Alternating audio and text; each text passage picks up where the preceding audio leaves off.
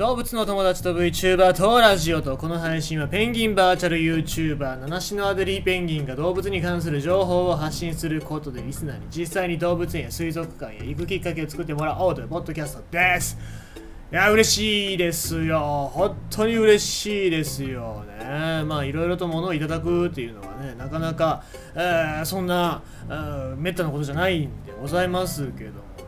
今日もいろいろと届きましてもおそらくこれから後もね、えー、届くと思いますのでまあ嬉しいなと思う感じですよ。うんまあこれが動画作りのかなりこうメンタル回復になったので、まあ、ちまちまと動物の友達も再開しようかなと思うし、まあ、神戸動物王国の動画の続きとあと桂浜水族館の動画も作らないといけないなと思ってたんで。まあどうせ9月ぐらいには旅行に行くつもりではいるのでそれまでにね2つは完成させたいなっていうそういう気持ちですね。ってことは何？2ヶ月であと2つ作んないといけない。いや忙しいね。お酒飲む暇ないですけども。お酒はね基本的にこうなんだろう。心の消毒液ですから、そういう時に飲もうかなと思いますので本当に皆様ありがとうございます。さあということでございましてですね、えー、今日のニュースも読んでいきたいと思いますがイギリスでロブスターやタコなどを生きたまま調理することが違法になる可能性。イギリスでは今年5月政府の公式サイトで全ての動物は意識や感覚を持つ少女である。少女えっ、ー、と衆院議員の衆に生きると書いて少女であることを認める条項を動物福祉法に加えることを発表した。まあ、少女っていうのは、まあ、ななんて言うんだろう。難しいね。ググって。はい。えー、しかし、この法案はあくまでも背骨のある動物、まあ、脊椎動物のみの対象だったが、イギリス政府は甲殻類や頭足類など、えー頭と足と書いて頭足類ですね、タコとかですね、など、非脊椎動物にも法案に含み含めることを検討しているという。つまり法制改正された法案が可決されればロブスターやエビタコやイカなどを生きたまま茹でる調理方法が完全に禁止され違法となる可能性があるようだ。ちなみにスイスノルウェーニュージーランドではすでに生きたままのロブスターを調理する行為は違法となっているということで、えーまあ、エビやタコにも意識があって痛みを感じるんだっていう主張を、えー、そのまま取り入れて、えー、政府が、盛り込もうと上腕に盛り込もうとしてるわけですね。まあヨーロッパでいうはかなりそういう動物愛護の精神というのが非常に強くてですね。この間ニュースでも読みましたけどドイツ。ドイツは2022年からオスの鶏じゃないや、えーと、オスのひよこですね。ひよこを殺処分することを禁止するというね、えそういう条例を、えー、するということでこれはま動物福祉の向上という観点から、えーすごいことだっていうニュースになっておりましたけどもね、まあ、これに関しては卵が生まれる前にレーザーで、えー、オスかメスか判断してそこに穴を開けることができるっていうそういう、えー、機能が、えー、開発されたからということですけども、まあ、ドイツですごいのは、ま、例えば平飼いの鶏なのかこの卵は平飼いの鶏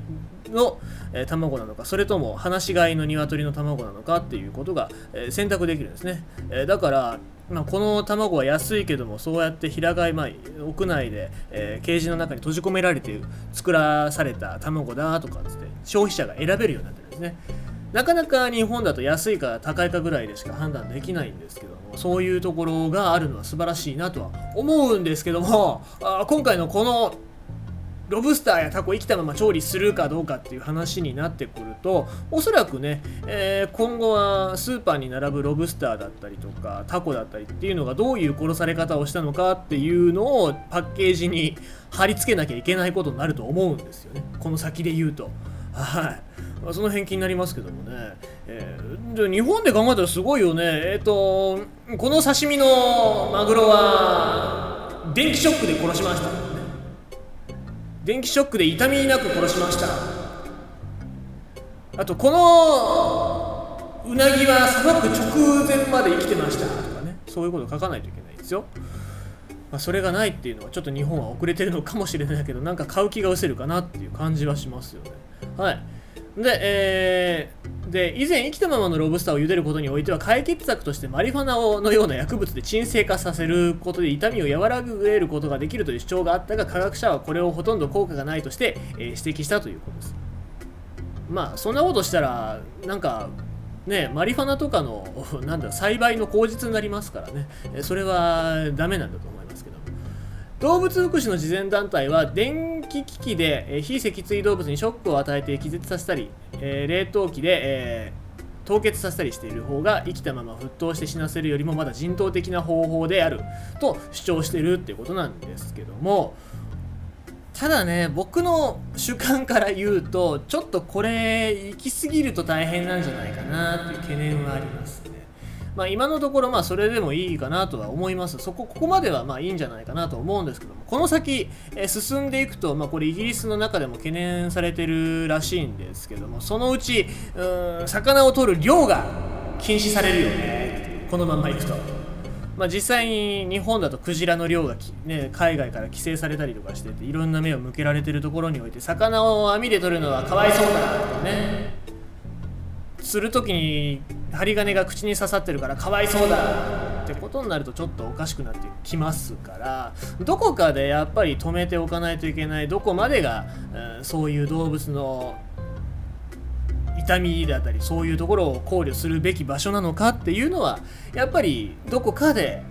ストップをかけなきゃいけないんじゃないかなというふうに僕は思いますが、まあ、皆様どうでしょうかね。はいまあ、よく最近あの人工肉の話だったりっていうことしますけども自分たちが食べる食べ物っていうのがどうやって、えー、自分のお口に入ってくるのかっていうのを考えるっていうのが、まあ、僕は大事なんじゃないかなと思いますのでまあそれをね、え、ないがしろにしてるとなんかおかしい方向に行くんじゃないかなっていう懸念はしております。まあ皆様そういうところ、え動物のニュース、こういうニュースを見てそういうところまでね、え考えていただければおそらく食べられるロブスターだったりタコだっちっていうのもまあ多少は浮かばれるんじゃないかなというふうに思います。ということでございまして、えー、今日のお話はイギリスでロブスターやタコなどを生きたまま調理することが違法になる可能性というニュースでございました。